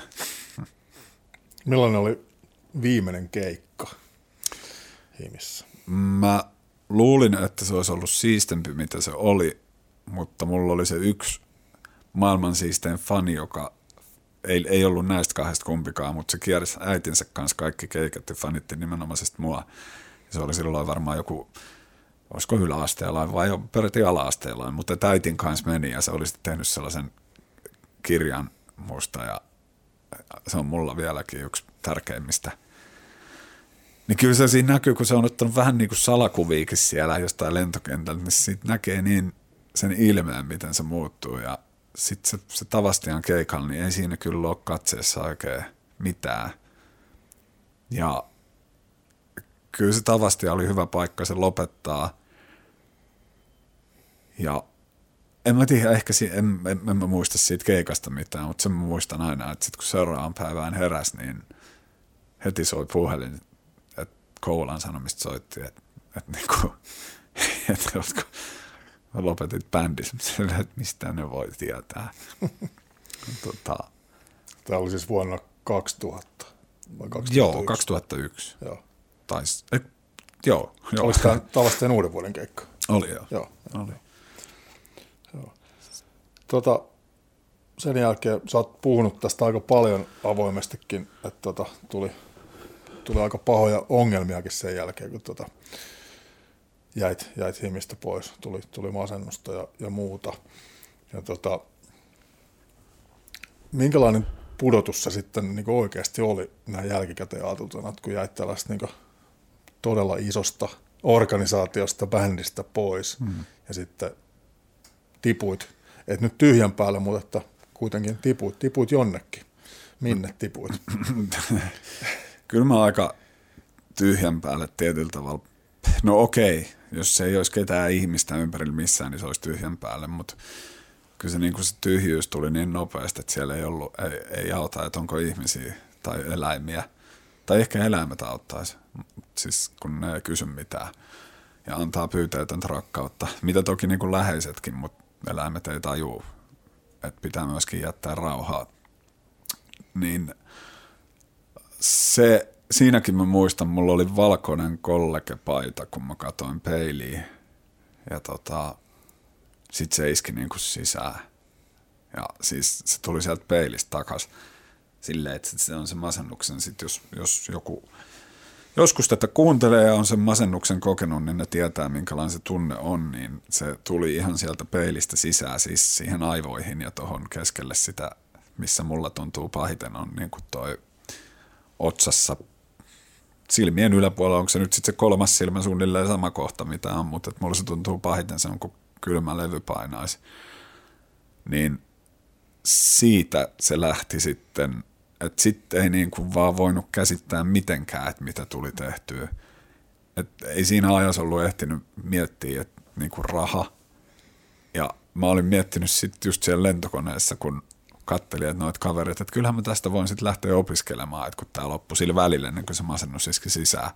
Niin miten se nyt, joo, mähän lähdenkin tästä yhtäkkiä vaan johonkin sitten opiskelemaan, kun se muutos, siis se oli ihan kamalaa. Se oli ihan hirveätä ja siis silleen, että kun oli silloin Intis masentunut sen jälkeen, niin se oli puoli, puoli vuotta, tota, kun sieltä pääsi ylös. Niin ei sitäkin mietti vaan, että, ei, että miten mä, että jos pääsen sieltä puolessa vuodessa ylös, niin tämä, että minkälaisen kaava mä pystyn laskemaan päässä, että koska tämä tulee loppumaan, eikä sulla ole mitään kaavaa. Ja sitten vanhemmat hätäpäissään sitten Helsingistä, olisiko se ollut 400 markkaa tunnilta tyyli tai 200 psykiatrisiin Hämeentiellä ja se oli ihan hirveä, että sen huoneen mä muistan ja ei auttanut yhtään mitään ja se minne tippuu, niin se on mä mun mielestä aika hyvän siihen keksinyt sellaisen vertauskuvan, että sä tiput sellaiseen kuiluun, mikä, ei ole, mikä on pelkästään lasia ja kaikkialle minne sä katot, se vääristää se lasi, mitä, mitä sulla niin kuin on. Ja siellä vaan ilkkuu joku ja se koko tyhjiö vie sulta kaikki tunteet pois ja sä et pääse sieltä ylös, koska se on niin liukasta se paikka. Ja siellä vilisee niin kuin menneisyys, nykyhetki, tulevaisuus ja kaikki sekoittuu. Niin ei, eihän siellä, mutta onneksi sinne voi tulla pien särö ja tässä tapauksessa hyvä särö, koska Jaani Peuhu, josta, jonka tuossa mainitsinkin, niin hän oli silloin tuossa Gloriassa töissä ja kulttuurikeskus Gloriassa ja, ja tota, sitten Jaani sanoi, että, että täällä olisi ehkä paikka, kun mun olisi pitänyt lähteä Inttiin tai sitten Sivariin, niin miettii tuossa vaiheessa, kun on ollut maailmantähti, Suomen mittakaavassa ainakin maailman rokkitähti, niin sitten kun miettii se, että se mistä sä oot lähtenyt masentuneen ja sun pitäisi mennä sinne, niin suhteellisen selkeä valinta oli, että minne sitä meni ja se oli ihan mun pelastus, se, se tota, Gloria. Että se on niin kuin, siellä oli Hietala silloin, siellä oli Pale, Hypäreitten Pale, Hubert Children, että haastattelijallekin tuttu, tai ei tämä ole haastattelu, tämä on keskustelu. Mutta se on niin kuin vähän... Terveisiä tässä välissä Palelle, jos Pale kuuntelee. ja tota, siellä oli varjoon edesmennyt Henkka, rauha hänen muistolle, että kuinka raadollinen elämä voi olla, että tulipallo vie. Ja siellä oli monta muuta, Juhis, Glorian henkilökuntaa pitkä, Jarkko, plus sitten koko se johto siinä, niin se oli niin, niin että mä olin aivan hajalla, mutta se antoi sen perin, peria, siis se niin kuin mikä on se runko, meni sinne ja sai pelata mäkihyppyä ja sai kantaa tavaraa ja, ja, tota, ja sitten sai syödä aina puolessa päivässä valkosipuli voileivän patongin ja mutta oli, oli, oli se tosi rankkaa. Et, et, et, niin kun, ja sitten kun sieltä pääsi, niin sitten tuli hetken tosi siistiä. Mutta eihän se siihen loppunut. Tota, vähän palataan tuohon fanitukseen ja miten, miten tota se fanitus niin voi muuttua.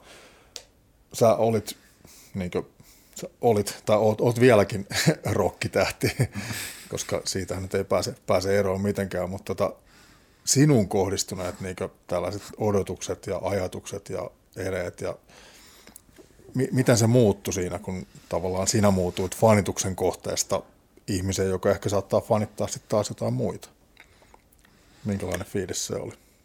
Ai siis, että niin kuin vähän normalisoidun niin sanotusti. Niin, vai se esimerkiksi jos verrataan vaikka tähän mennään takaisin sinne urheiluun vähän, niin tota, mm. että, että kun sä fanitat jotain urheiluseuraa tai urheilutähteä ja, ja tavallaan sua ei enää fanitettukaan samalla tavalla, niin mm. miltä se tuntuu? Se ei tuntunut miltä, että ei olisi fanitettu, koska se oli hyvä sellainen niin kuin tietyllä tavalla, että jos sä ilmasit elämää tosi paljon nopeassa ja se on vähän kuin vetää hirveät kännit ja sitten tulee krapula. Niin mä ilmasin elämää liian nopeasti ja sitten tuli krapula, joka nimi oli masennus. Eli että se varmaan aika harva, moni, harva ihminen haluaa krapulas kutsua jengi fanittamaan ympärille.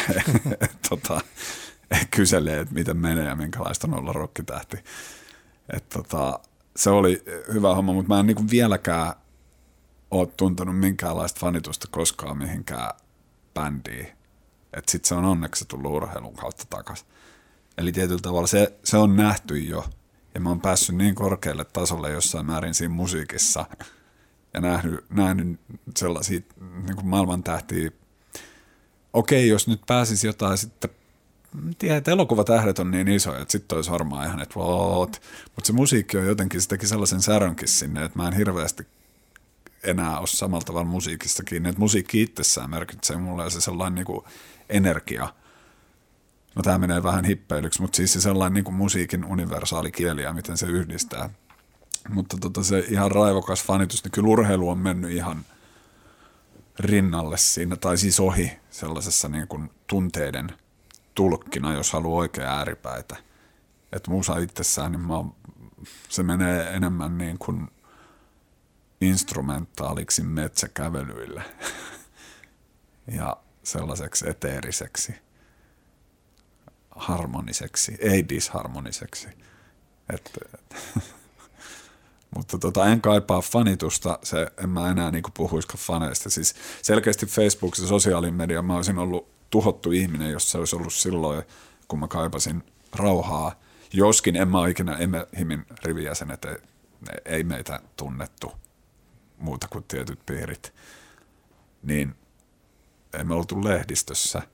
Mutta jos se olisi mennyt siihen, että mä olisin puskenut itseään sosiaalisessa mediassa eteenpäin, niin sittenhän sut olisi tunnettu. Sitten sä et olisi saanut sitä rauhaa. Et niin, se oli ihan luojan lykky. Mutta onneksi mä sain sen fanituksen takaisin sille itse, koska mun mielestä se on siistein melkein mitä voi olla. Että saa elää hetken jonkun toisen kautta. Lähdetään sitten palaamaan pikkuhiljaa tota tänne Kouvolaan päin, eli Gloria-aika tavallaan pelasti sut ja, ja sitten sulle tuli tota, hakeuduit jonkun polun kautta sitten tällaiseen tota, nuoriso-ohjaajakoulutukseen. Mikä, mikä siihen sut ajo? Nyt jos mä hyppään tässä vähän aikoja välillä, niin täytä, täytä ne puuttuvat palat. Gloriasta nuoriso-ohjaajaksi. No sehän se onkin se jännä, jännä tota. Sitähän mä oon miettinytkin aina, että jokainen uskoo mihin uskoo, mutta kyllä mun on pakko ollut hakea merkitys, merkitys jotenkin tälle tapahtumaketjulle, niin kuin puhuttiin tuossa noin, että miltä se tuntuu olla, että tämä kaikki tapahtuu ja vertaisin sitä siihen leffaan, niin kyllähän tämä aika leffamain on ollut. Et, et se, sillä tavoin, että mä oon pystynyt selviämään tästä, on, on ollut pakko hakea merkitys sille. Ja sittenhän mä tipuin pahemmin pohjalle sen jälkeen pikkasella viiveellä, kun sieltä oli hetkellisesti noussut. Että sitten alkoi se varsinainen työstä vasta sitä, että niin kuin mitä, mitä mä voin ikinä saada enää yhtään mitään.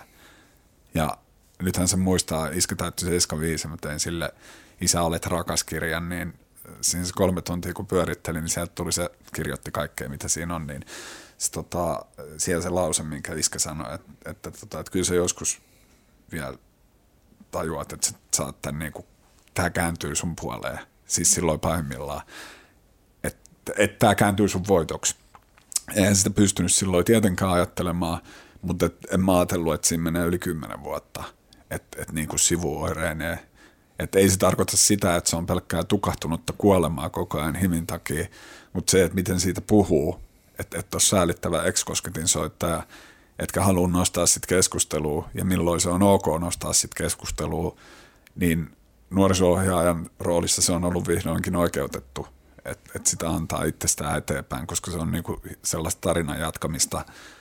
Ja mä näkisin, että se on yksi tärkeimmistä, mitä me voidaan viedä tässä koko niin kuin ihmiskuntana eteenpäin, niin siirtää tietoa taaksepäin. Ää, tai siis tuoda sitä tietoa. Niin no nyt tämä lähti taas vähän raiteeltaan, mutta siis mulla oli tosi tiukkaa sieltä nousta.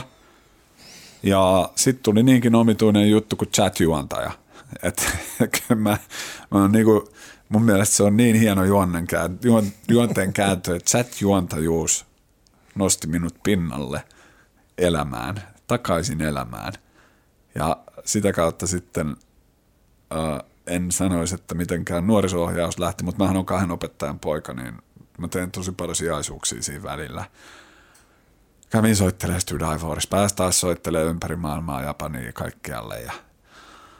Mutta eihän se se juttu enää ollut. Ja sitten chatin jälkeen medianomikoulutus – tai AMK-tutkinto pääsin sinne ja sitten oli oikeasti niin kuin mukana. Ja sitten sen jälkeen valo, äh, niin kuin valmistui työttömäksi, niin kuin moni muu, olisi pitänyt lähteä Helsinkiin. Ja sitten oli 2014 vuoden sijaiseen eri luokkatasoille. Tässä oli Ville Iiskola viimeksi haastattelussa, niin häntäkin olen sijaistanut yhteensä neljä viikkoa toivottavasti Ville kuuntelee tämän ja terveisiä, että ootko saanut vielä purettua 2014 vuoden aikapommin, minkä jätin sulle. niin, niin tota, ähm, sitten se siitä lähti, että mä niinku tykkäsin siitä, että kun mä olin ihan oikeasti jokaisessa aineessa, jokaisessa, ei, äh, en ollut, tota, tekstiilitöitä en opettanut, mutta ihan kaikkea muuta. Ykkösestä ysiin kun ei se sijaisen homma niin kuin ihan älyttömän vaikea toi, sun pitää jotain hiilivetyyhdistelmiä lukea edellisen päivän kotoon, että sä pystyt ne opettaa. Mutta tota, sitten se vei sinne, ja mä ajattelin, että mä en ikinä, musta ei opettajaa tuu. Enkä mä siinä vaiheessa mä aloin miettimään oikeasti, että tulisiko musta opettaa.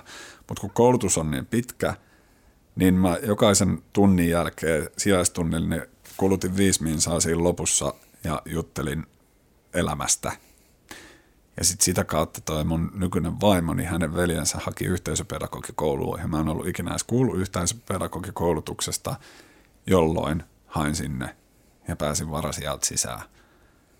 Ja sitten se elämä vei niin kuin kohti tätä, mikä on.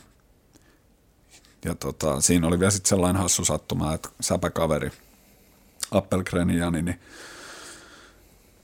mä tota, sanoin, että voin tulla joskus pitää luennon sinne nuokkarille. Ja sitä ei koskaan käynyt, mutta sitten heitin Janille, että, tota, että jos joskus aukeaa paikka, niin ilmoittelee. Ja sitten se sanoi, että meillä on nyt tämän Valkealasta lähtenyt nuoriso-ohjaaja ratahommia VRlle. Ja sitten menin haastatteluun ja aloitin työt nuoriso-ohjaajana ennen kuin aloitin nuoriso-ohjaaja-opiskelut suunnilleen viikkoa aikaisemmin, että kyllähän se nyt ihan, ihan jäätävää. Taas niin kuin jos mennään leffassa leikkauskohdallisesti, että tässä on nyt media-ihminen istuu tuossa vieressä, niin eikö toi nyt aika hyvin mene? Ei se mitään tule sanomaan, mutta leikkauskohdallisesti se oli aika hyvä leikkaus. Nyökyttelee. Tästä, tästä saa ihan tota Stanley Kubrick-maisia leikkauksia aikaiseksi. Sä oot, tota, niin, tässä hypätään taas pikkasen niin eteenpäin, ehkä vaikka tuonne tulevaisuuteenkin, niin tota, mm. sä oot tässä nuoriso työssä niin puhunut nuorille aika paljon siitä, että minkälaisia sudenkuoppia tuossa julkisuudessa voi olla. Ja tota, mä tähän vielä aasinsiltana käytän sellaisen, että, että jossain vaiheessa tehtiin joku tutkimus nuorten kesken, että mikä on heidän toiveammatti, niin siellä aika moni sanoi, että julkis. Mm, kyllä. Ja julkishan ei ole mikään ammatti mm. sinänsä. Että mikä sun niin kuin, tavallaan viesti, kun sä oot kokenut tämän kaiken ihan oma, omakohtaisesti, niin mikä sun viesti niin näille nuorille on, että, mikä, että mitä, mitä siitä julkisuudesta voi saada ja mitä siinä voi menettää? Mm. Itse asiassa nyt kun sä sanoit tosi, mä, mä oon kanssa nostanut tosi paljon sitä esille, että julkis ei ole ammatti, mutta ehkä se jopa on ton somepersoonien kautta jossain määrin ne altistaa itsensä niin paljon siihen kotielämään, että ne tulisi tähän kuvaamaan sitä, niin silloin ne luo itsensä julkikseen, jolla tekee aika paljonkin rahaa. Somevaikuttajat, siis tyyli Veronika Verho, joo, tota, hyvinkin viehättävä ihminen, mutta niissä oli joku haastattelu sen Viivi Pumpasen kanssa, niin siinä he toivat sen esille, että kymmenen vuodenkin käppi mikä on, niin Pumpasella on ollut erilaista kuin sillä Veronikalla. Että Veronika kertoo kaiken, mutta sukupolvi aikaisemmin, niin Pumpanen nimenomaan ei halunnut päästää ketään kotiin. Niin jossain määrin siis julkisuus on ammatti, mutta sekin, va- no niin. Mut sekin vaatii ihan törkeästi, että ei se niin kuin hienosti aseteltu kamera ja valot siellä some somettajien ja tubettajien, niin ei, ei jokainen sitä osaa tai sisällön tuottoa.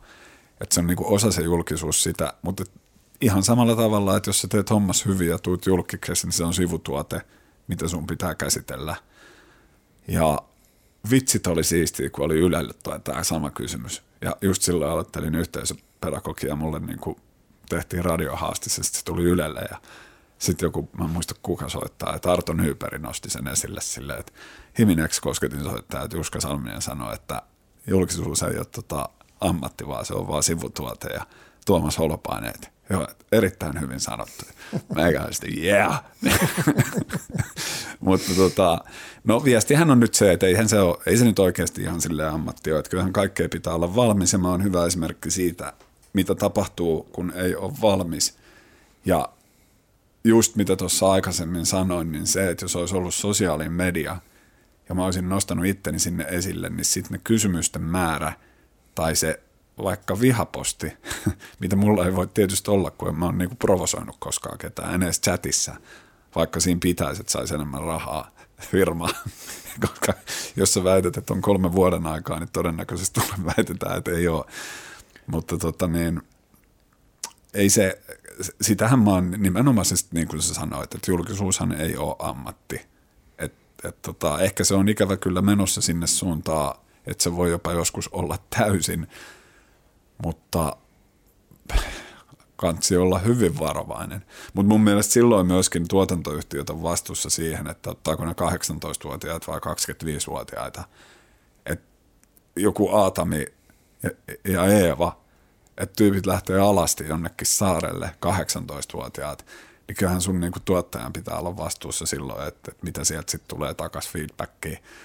Mä katsoin, mun oli pakko katsoa silloin se eka jakso. Mä olin ihan kauhuissa, että miten ne voi tehdä silleen, että se on suht kuikelo kaveri menee sinne ja sitten twistin on se, että yhtäkkiä joku skappari tulee sinne lihaksikas. niin kuin, kuinka törkeätä se on pyörittää ihmisten päätä silleen, että maailma on nykyään aika ihmeellinen paikka, mutta on, onneksi tähänkin on pikkasen tota parannuksia tulossa. Esimerkiksi jos palataan taas vähän tuonne urheilumaailmaan, niin tota, mm. urheilussahan tällä hetkellä ihan siis urheilijoita jo koulutetaan siihen, että miten, minkälainen henkilöbrändi sulle tulee ja, mm. ja, ja miten sä käsittelet tota mediaa. Luuletko että sulla olisi ollut apua, tai varmasti olisi ollutkin apua, että jos sulla olisi vaikka himin aikana tullut joku kouluttaja kertomaan, että, että näin käsittelet julkisuutta? Hmm. No se on ehkä silleen, että mä en kuitenkaan, niin kuin sanoin, niin ollut julkis siinä määrin. Toki siis musta tuntuu, että Kouvolassa on enemmän se, että mä oon nykyään enemmän esillä. että yhdessä vaiheessa kaveri laittoi, että ei piip, että radiossa just toimii, sä oot Kouvola-lehdessä tällä hetkellä se niin viestintälehti ja sitten tota, tällä hetkellä hän katsoo valmentajaleffaa, missä sä näyt siellä taustalla roikkumassa korituolissa. Mä oon silleen, että ehkä mun pitäisi vähän himmailla tällä hetkellä, että joka juttu ei tarvitse lähteä mukaan. Mutta tota, kyllä mulla aina on tietysti pikku aukko, mitä mä, niin kun se julkiksen aukko, mikä haluaa täyttää ajoittaa ja tykkään siitä. Mutta kyllähän siihen totta kai siihen kannattaa varmasti ihan hyväkin, että siihen kouluttaa, koska siis, mutta Suomi miettii Suomea ja sitten miettii jotain vaikka Englantia, niin kun sieltä on jenkkejä, kun, se on trrr, trrr, trrr, kun ne räpsii ne kamerat ja mm, mm, ne tulee tuo. päälle ja tuhoaa sut, niin se on vaan, että kyllähän noi tietysti, jos sä menet tuonne temppariin ja muuta, niin mä uskon, että se, eilähän toi vaimo kysyy, että miksi ihmiset haluaa mennä aikuisen sinne. Kyllä se sitten vähän pohtii, että kun se on silleen, että itse kun oli Donnakoos töissä silloin, niin oli, oli Kouvolan vippiporukois, niin ehkä se on muuttunut silleen, että Helsingissä sä oot askeleen eteenpäin vippiporukoissa, kun sä oot telkkarissa. Ja kyllähän se on jännä, jos sä sit ne on, että joo, että se temppari, se on, mä fanitan, se on mun kovin, mä fanitan tempparityyppiä, että aha. No, mutta. No, mutta to, tosi hyvä, että lähdet, lähdet tähän meidän lähetykseen mukaan. Ar- arvostan, arvostan, arvostan, sitä todella. Tota, palataan nyt ihan, tai siis ei palata, vaan päädytään ehkä vähän tähän nykyhetkeen. Eli tota, tosiaan, kun tosiaan alussa sanoin, niin tota, sut täällä Kouvolassa nyt aletaan jo tuntea aika hyvin myös tästä sun urheilufanituksesta. Eli, hmm. eli tavallaan sä oot, sä oot Kouvolan julkis jo siitä, että sä fanitat, fanitat, tota, fanitat urheilua, mikä on aika, aika tota, vähän paradoksaalista. Kaksi, kaksi urheiluseuraa, kaksi urheiluseuraa täällä Kouvolassa, mitkä on sun sydäntä lähellä, eli KK ja KPL. Mm. Mikä, mikä tässä KKssa sua viettää? Sä alussa vähän jo kerroit siitä, mutta Joo. kerro, miksi, miksi KK on sun sydämen seura? No kyllä se on, mä en itse asiassa tiedä, että miksi myllysyyttä oli niin kova, kun mä en ole ikinä osannut luistella silleen, että mä pystyisin pelaamaan. Niin jotenkin kun se myllys tuli, niin mä, mä olisiko se ollut sitä ennen, että mä olin vielä Sakari Lindfors-fani jostain syystä. Mutta joka tapauksessa myllys tuli, niin se oli se yksi.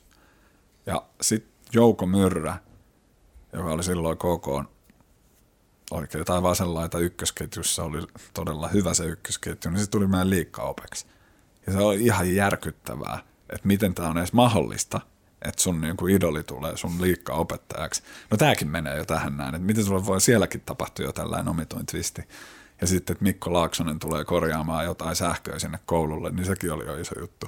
Mutta että sulla on koko lukukauden Jouko Myrrä opettamassa sua – ja sitten sä menet fanittamaan sitä sinne jäähallille, niin kyllä se on tehnyt sen sellaisen siihen, mikä on. Ja sitten Iske tietysti, kun kävi katsoa se kaverit, niin kyllä se halli tuli tutuksi ja, ja siellä tuli just nimenomaan sit, sit fanituskulttuuri, joka oli myöskin mypassa ja joka on ollut kouvoissa. Että kyllä niin kun, mulla on todella hieno kuva kouvojen pelissä, missä kaikki istuu ihan hiljaa, äsken äskäkin. Meikä tekee sellaista kukkopillivihelystä, kun mä en osaa vislata Kouvot oli jotain kahdeksan pistettä, ne oli häviöllä ja puolitoista sekkaa ennen loppua Ilari heittää voittokoria ja ne menee mestaruuteen asti. Että kyllä mä oon niin kuin seurannut 96 sielläkin näitä, näitä ja kouvat on ollut lähellä sydäntä, mutta sitten se on, että ei ehdi kaikkea. Ja toi on toi, äh, niin kuin vihasin KPLn pelejä joskus ihan muinoin, kun en muista mitään muuta kuin makkaran syön, niin kun se oli niin hidasta pesis ja sinne pakotettiin. Mutta se on sitten tullut, en mä edes muista mistä tuo kopla-juttu lähti, vaikka se on aika lähellä. Niin vanhemmathan siellä on siis talkoo-hommissa, niin mutta KK on sitten, se, ei, ei se vaan lähde pois, eikä sen tarvikkaa. Että se on sitten tullut, ah, ihan julmetun hienoja hetkiä siellä vietetty. Halluilla. Nyt tätä, tätä äänitettä tässä KKlla ei mene niin hyvin, että on, on tota, tällä hetkellä sarjassa yhdeksäntenä. Toivottavasti tämä lähetys kuul- kuullaan vielä myöhemminkin ja silloin KK on tästä, tästä kurimuksesta selvinnyt. Mitkä, mit, miten tämä sulle vaikuttaa, että kun tällä lempiseura vähän tarpoa välillä? No mä oon siis silleen yleispositiivinen, että on vaan niinku, se on nyt yhdeksän voittopeliä putkeen, niin en ole sellainen. Mä oikein niinku, yhdessä vaiheessa mietin, että Facebookista mä nappaan joka ikisen kommentin, että ketkä siellä on Glory Huntereita ja sylkee päälle ja siinä vaiheessa, kun menee huonosti, niin ei se, siis minkäs teet? Että kyllähän toi, niin kun mä oon miettinyt, että mulla yksi karsein hetkistä oli, kun ei tajunnut koronan ehkä vakavuutta ihan täysin silloin, kun tuo koko viime vuosi meni. Et hyvin nopeasti sitten niin kuin miettii, että okei, okay, että ihmisillä voi mennä ehkä vähän huonomminkin kuin se, että itse ei pääse katsoa ekaa playoff-pelejä. Mutta kyllä siellä on ihan potentiaalin mahdollisuus mennä vaikka mihin vielä, mutta tota, se on tosi karseeta. Tota, mä en tällä hetkellä, mä näen enemmän pelejä kuin yleensä, koska ei ole iltatöitä läheskään niin paljon kun on etätyöt. Siis ei niitä jaksa edes katsoa. Saakeli joudussa on ihan työkäynti. Se on kovempaa kuin työssäkäynti. Se on kolme tuntia menee illasta siihen, että on ihan hajalla joko voiton tai tappion takia, koska se on niin, kuin niin kova syke siinä. Ei niitä oikeasti hallilla on helpompi katsoa, mutta kotoon ja ihan hirveet. Ja viimeksi vaikka nyt se tapparapeli, niin mä en nähnyt sit just sen iltatöiden takia, kun ne kaksi tapparan maalia. Ja sitten just se, että sitten niinku kalpapelistä käy suunnilleen puolentoista minuutin päähän, ne tekee ne sit voittomaalit ja sitten Hifke tekee siellä rankkarimaalit ja se on niin, siis se on, se on, niin, se on ihan kauheeta. Se on ihan hirveetä. Plus tähän näin, että jos sä, sä varmaan katsot tästä niitä pelejä, etkö, kotona? Mm, kyllä. Joo, niin mä, jostain kumman syystä on valittu tässä universumissa se meidän kotipaikka, sanotaanko, että kilsan säteellä, että siellä ei toimi netti. Ja mä en, siis jos mulla on puhelin auki siinä, kännykkä siinä tuolilla, tai siis pelkään paikalla, mä en todellakaan sit kädessä pidä, niin kun mä menen lähemmäs vaikka Kuusaan siltaa pitkin, niin se kääntyy oikealle KT tai siis Hopiholm, mikä se nykyään, ja alkaa pätkimään.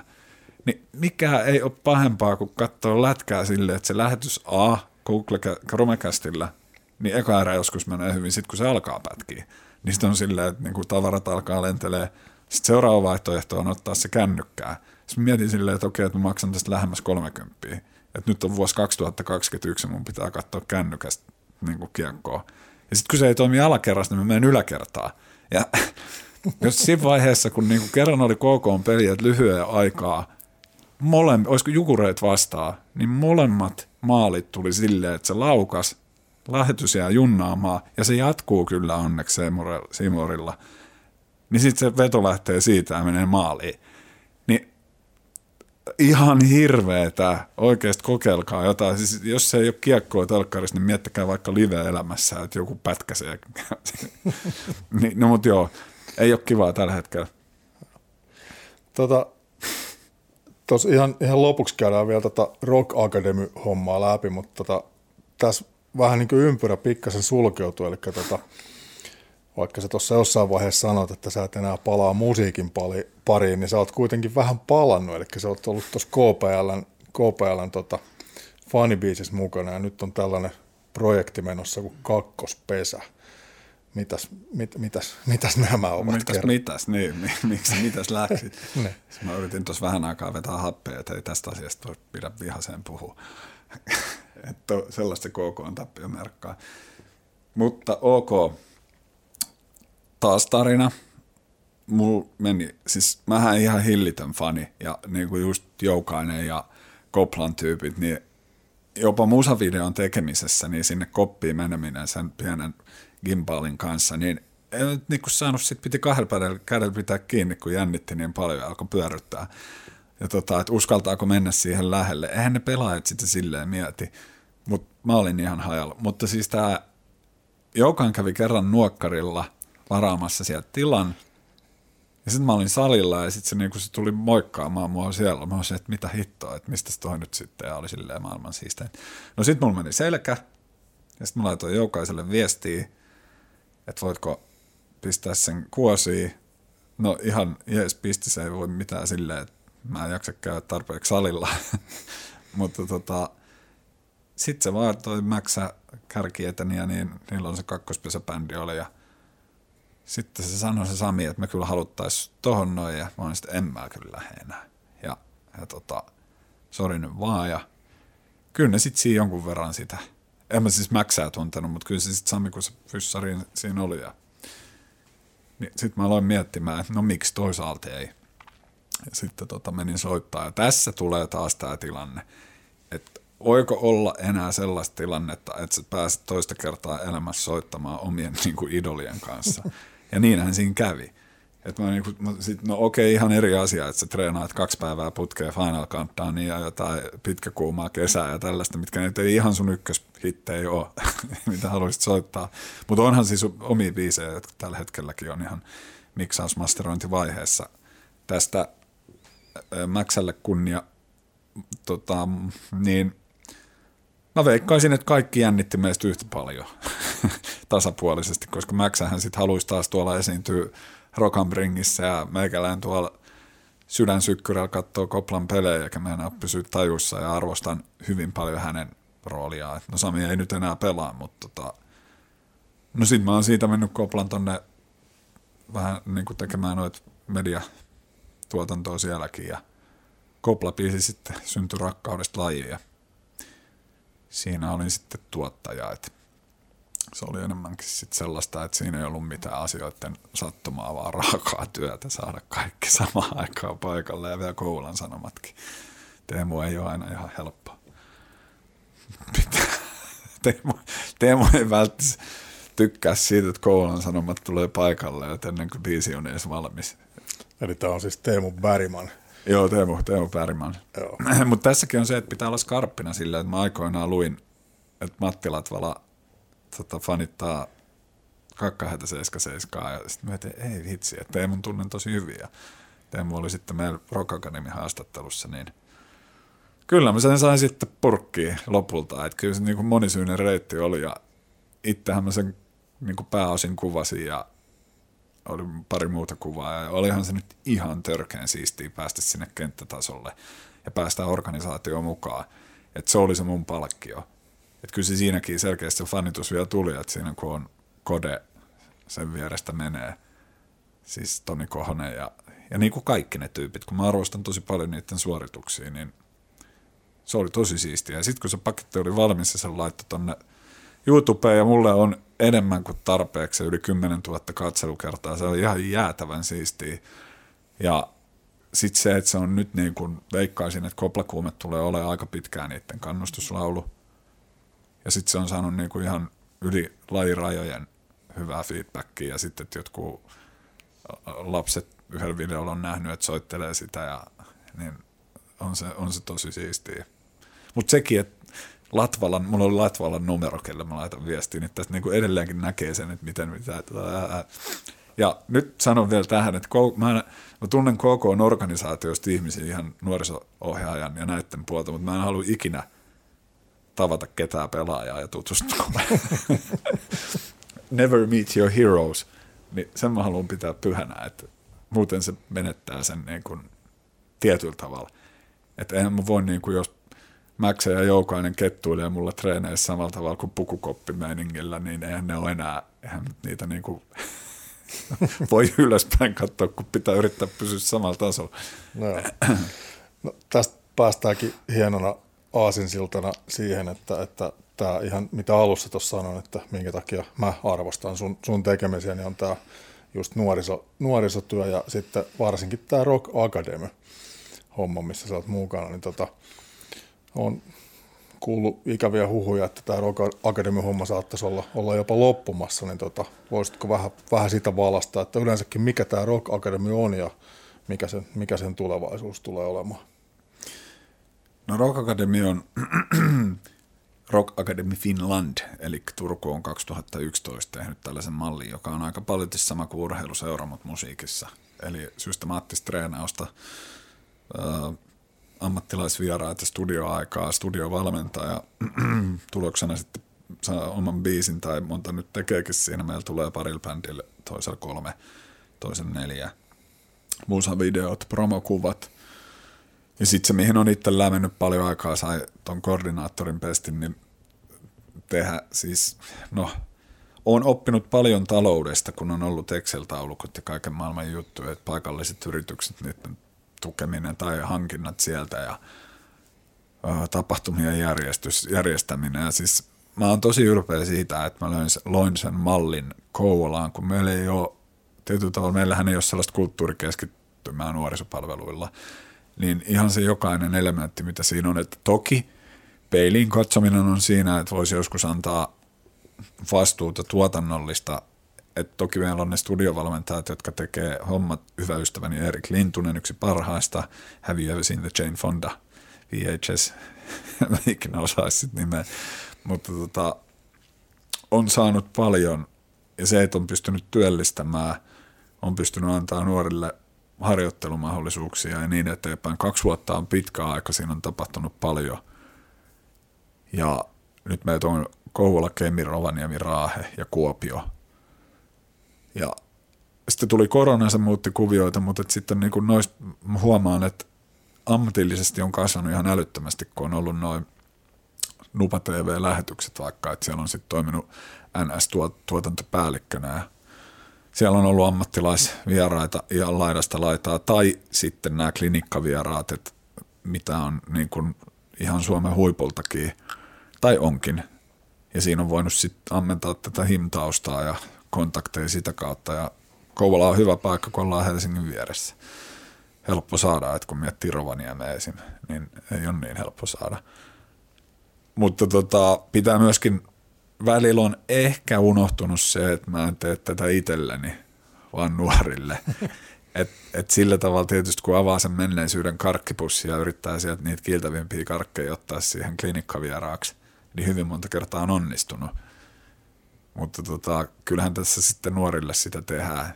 Enkä mä nyt sitä unohtunut, mutta kyllä se vauhtisokeus tuli siinä, että hei, että mä haluan nyt ton, mä haluan ton.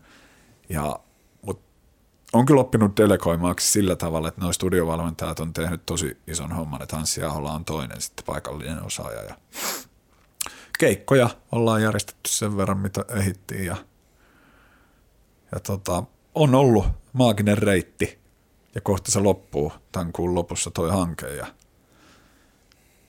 mitä siinä nyt mainitsit huhuista, niin ei se, mä, mä nyt vielä, mä niin kuin näkisin, että me jatketaan sitä ihan sen yksi meta-tavoite tälleen, tai isokin on nyt juurruttaa se nuorisotyöhön, niin katkotaan huhut siiviltä silleen, että ennen kuin toisin jatketaan. Että hyvinkin mahdollista, että sitten nyt siinä oli 102 tonnia iskeä peli kahden vuoden aikaa, mitä mä en olisi ikinä elämässäni uskonut, että mä oon niin hallinnoin 102 000 euroa. Niin kyllä se tuntuu uskomattomalta, kun sulla oli käde, käde ei sulla kädessä ollut niitä. Sehän olisi ollut vielä siistimpää. Mutta tota, niin se, että se hallitusti sitten laittoi eteenpäin ja niin näkisin, että olisi aika siistiä, että tämä rakennettu brändi jatkuisi ja – ja se ei tarkoita sitä, että se on pikkasen elitistinen pahimmilla mahdollisella sanalla, että valmiit bändit pääsee hankkeeseen mukaan. Mutta mä näkisin sen silleen, että on tavoite, mihin kaikki bändit voi ehkä pyrkiä sitten. Että me tarjotaan sitten. Me saatiin nyt jamitteluhuone tonne niillä Rock Academy ostettu kamoja ja muuta. Ja Tärkeintä on antaa kaikille nuorille mahdollisuus harrastaa musiikkia – mutta tämä voi ihan hyvin kulkea siinä rinnalla, koska se on, se on silleen, se on aika siisti juttu kuitenkin. Me ollaan tässä kohta jo parisen tuntia puhuttu siitä, miten Juska Salminen Eskolanmäestä muutaman mutkan kautta on... on Kankaronmäestä. Ah, sorry. Kankaronmäestä. Se on, siinä on vissi ero.